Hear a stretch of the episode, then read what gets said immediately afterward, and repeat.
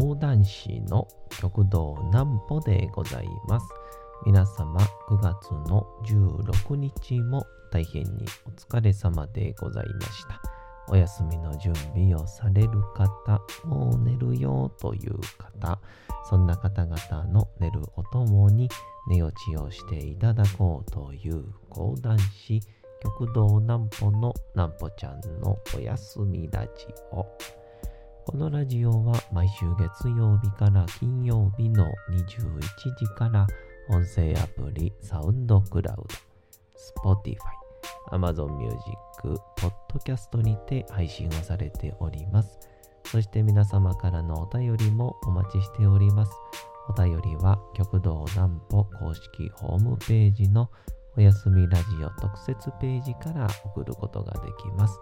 内容は何でも結構です。ねえねえ聞いてよなんぽちゃんから始まる皆様の日々の出来事や思っていることなどを送ってください。ご希望の方にはなんぽちゃんグッズプレゼントいたしますので、住所、お名前お忘れなくと、えー、いうことでございまして、あのー、最近、なんかやっぱ楽しいことをしたいなと思いつつ、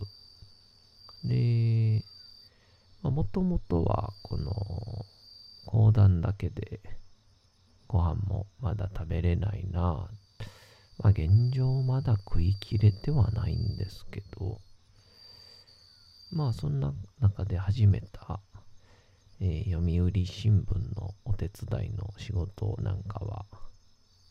結構やっててね、楽しいんですよね。ああ、こういう風に新しい紙面ができるんだとか、えー、これは意外と大人の都合で載せないのかなとか。まあそれに合わせて、やっぱいろんなことできると思ったんで、ちょっとそんな感じの話です。なんぽちゃんの明日は何の日？さて、明日が9月の17日でございます。17日なんでね、今週、今月ももう完全に半分は切ってしまいましたけどもね。さあ、どんな日なんでしょうか。まあ、こんな日なので、これ行きましょうかね。あ、でもこれ去年、この時期読んだのかな江夏豊投手が奪三振の日本記録を達成。えー、1968年9月の17日、当時、阪神タイガース所属の江夏投手が対,、えー、対巨人戦でシーズン354個目の奪三振を記録。これにより、それまで稲尾和久投手が持っていたシーズン最多奪三振記録を塗り替え、新記録を樹立しました。その後、江夏投手の奪三振記録は401個まで伸び、2017年時点でもシーズン最多奪三振記録は江夏氏が保持し続けておりますと。シーズン最多奪三振記録はですね、1968年に江夏豊が401、1961年に、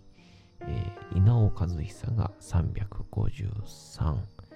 1955年に350三振で金田正一。で、金田正一ですね。そして、そして1970年にまたもや江夏が343 40三振。そして1959年では、えー、杉浦忠が336三振っていうことですが、まあこれ、もうが1970年に樹立して以降はもう破られてないんですよね。まあ、そう思うと、まあ、ボールを投げる、ボールを打つで言ったら、まあ確実に、打つ方が、うん、難しいわけですから、まあ、野球が日本に来て、プロリーグっていうのができて、まあ、少しずつバッティング技術というものが進化向上していきますから、まあ、そういう意味では昔の方がより三振は取りやすかったんでしょうね。えーまあ、年々このねホームランバッター中距離バッターに限らずヒットを量産するバッターはたまた内野安打。バントの職人。粘りの職人など、えー、いろんなこう立ち回りが生まれておりますから、まあ、かつてよりかはやっぱり三振は、えー、取りづらくなってるんでしょうけど、まあ、その中でズバズバの三振を取るね、ソフトバンクの千賀とか、えー、オリックスの山本とか、すごいですよね。えー、あの、YouTuber のただひたすら野球をしゃべるおじさんみたいになってしまいました、今。えー、大変失礼いたしました。えー、まあそんなわけで、アルバイトの話をしてたんですけど、まあ、吉本興業にいた頃のアルバイトっていうのは、なんかどこか、まあ、言いたくない。アルバイトをしてることは、え、恥ずかしいことだ。っていうのがあって、まあそれはもうね、えー、芸だけでっていうこの思いの強さの表れやったんでしょうけど、えー、こちら講談師になってからですね、まあ、いわゆるこう、例えば M1 グランプリを優勝して、各局テレビから呼ばれるようになって、で、そこで結果を残せれば、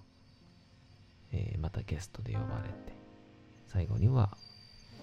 えー、大物司会者になるみたいな、えー、そういう道だけじゃないんだなっていうことをちょっと講談師になって知りまして。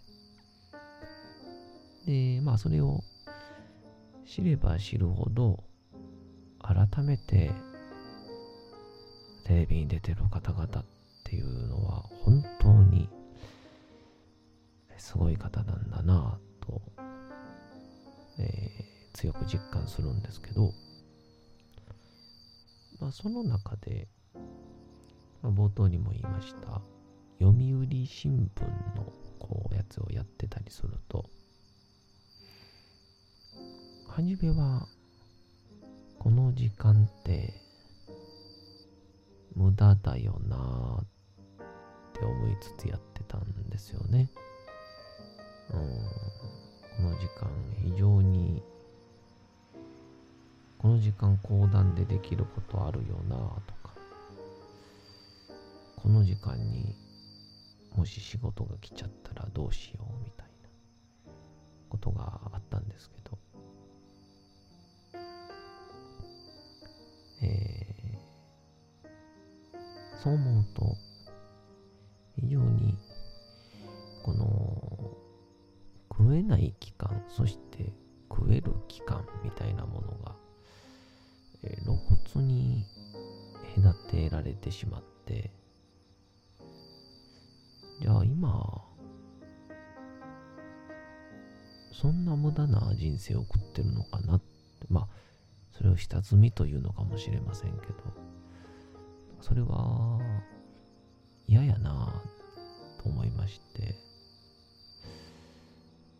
で、できれば、今も100%楽しい。で、それがまた一個一個になっていけば、120%、130%楽しいというようにするには、どうしたらいいだろうと考えましたら、えー、講談師という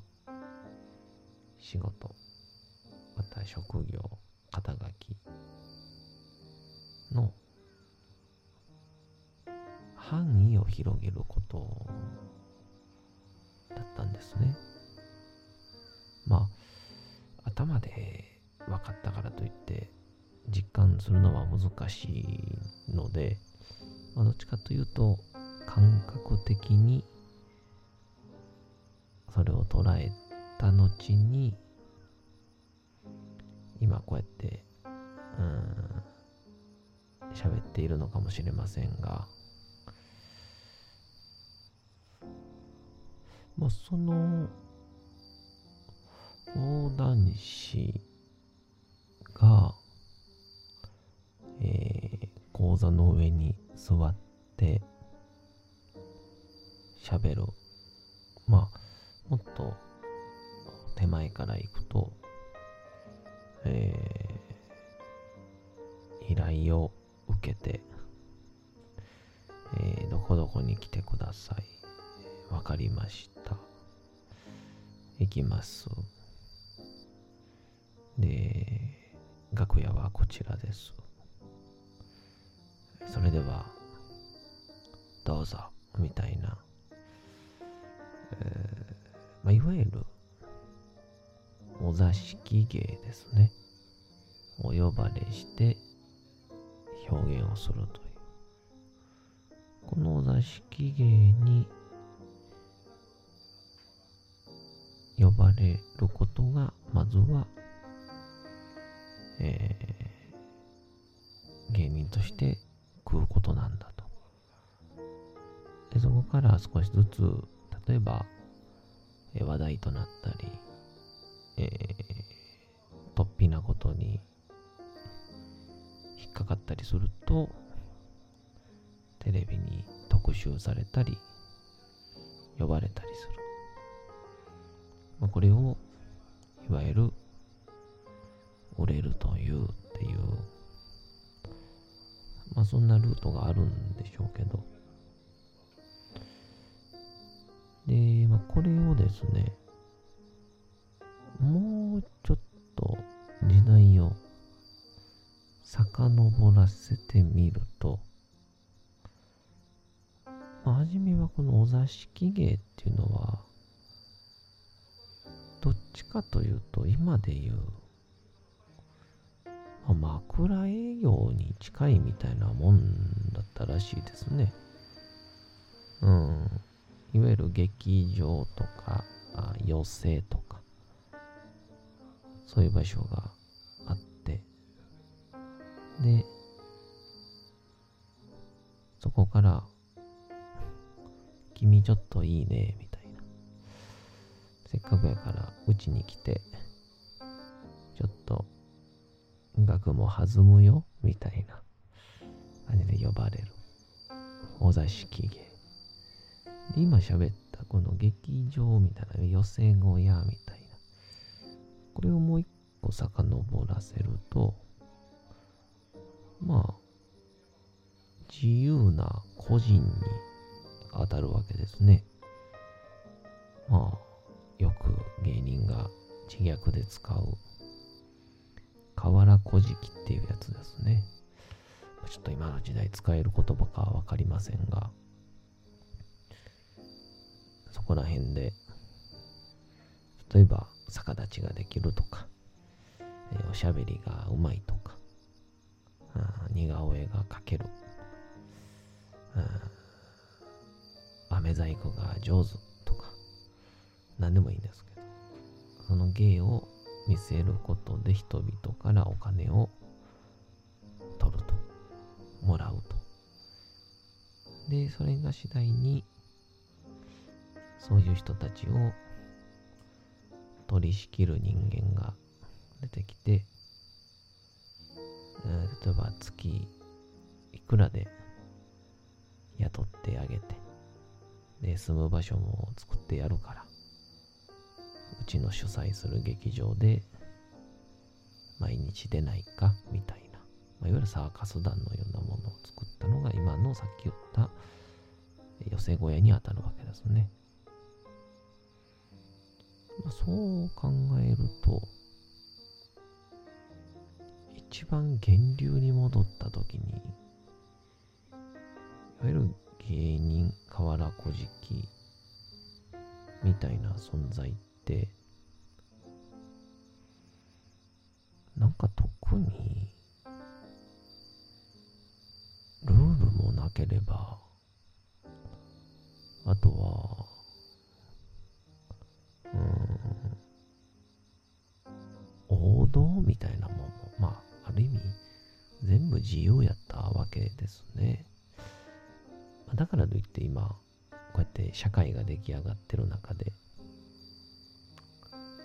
何をしてもいいんだっていう、うんそういうことではないんですけど。まあでもその代わり根本精神は、えー俺は飴細工職人だとか、俺は〇〇が得意だみたいな。俺は講談師だって、もう言ってしまえばそうなんだっていう。でその上で、まあ、何をしようが、えーどんな、うん行動を、まあ、いわゆる自分の好きなこと、楽しいこと、やりたいことをやろうが、自由なんだよね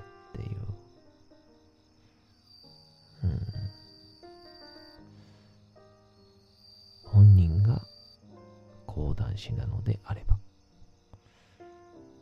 自分なりの講談師としての生き方であれば。っていうところにふと、え思いまして。で、えーなんかこ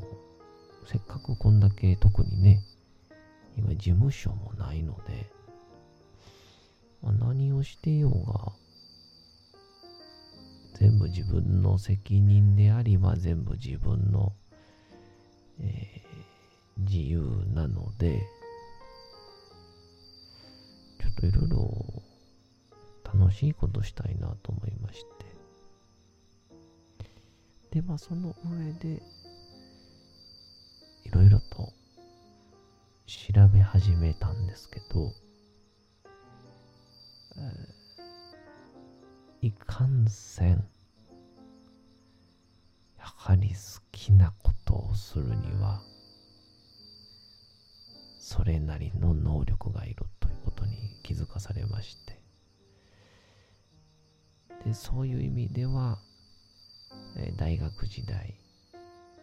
いや、もうちょっと、ちゃんとパソコンとか触れるようにしとくべきやったな、みたいな話を、えー今日するつもりやったんですけど、えーもうフリートークのお時間が来てしまいました。えー続きは、えー明日話します。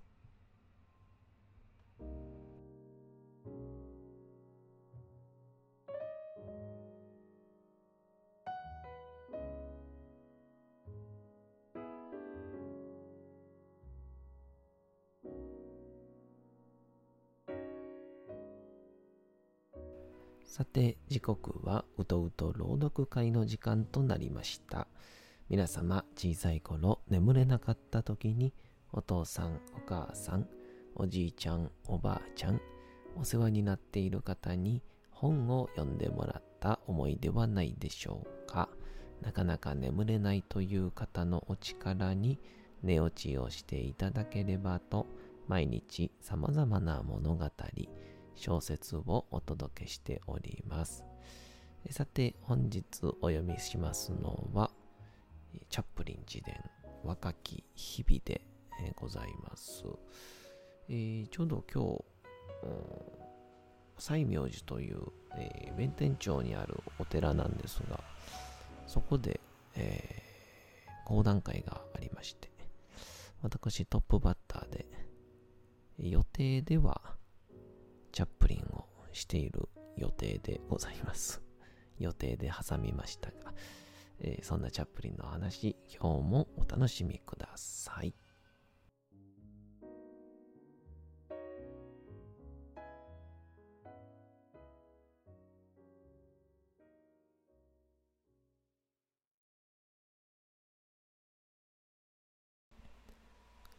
チャップリン自伝若き日々。ディケンズの登場人物にすっかり心を奪われてしまった私はブランズビー・ウィリアムズの演技を真似するようになった。このような才能の芽吹きに人が気づかないはずがない。かくしてある日骨董屋の老人の真似をして少年たちを楽しませていた私をジャクソンさんが目に留めたのだった。私はその場で天才だと宣言され、ジャクソンさんは何があってもそのことを世間に知らしめようと固く決心をした。その由々しき出来事は、イングランド北部にあるミドルズブラの劇場で起きた。器具ダンスの終了後、ジャクソンさんが舞台の中央に歩み出て、若い救世主の到来を伝えるがごとき情熱を込めて、観客にこう宣言したのである。自分は8歳の少年の中に天才子役を発見した。これからその子に、痛いけな少女ネルが死んでしまったことが理解できない骨董屋の老人の役に扮したブランズビー・ウィリアムズのモノマネをさせて信ぜようと。ひどくつまらないショーばかり見せられていた観客は気乗り薄だった。舞台に登場した時に私が身につけていたのは白い朝のブラウス、レースの襟、フラシ店のニッカーボッカーズボン、赤いダンスシューズといういつものダンスの衣装。ところがその上に90歳ぐらいの老人の化粧をしていたのである。さらにどこかで手に入れた古いカツラ。それまで頭にかぶっていた。そのカツラは私の頭に合っていなかった。私の頭は大きい方だったが、それでもそのハゲ頭のカツラはもっとずっと大きかったのだ。カツラには頭のてっぺんの両脇から長くて硬そうな灰色の毛が生えていた。そんなわけで、老人に扮して腰を曲げて、舞台に登場したとき、私は地面に這いつくばる昆虫に見えたに違いない。そして観客は、忍び笑いによって、その疑念を裏付けたのであった。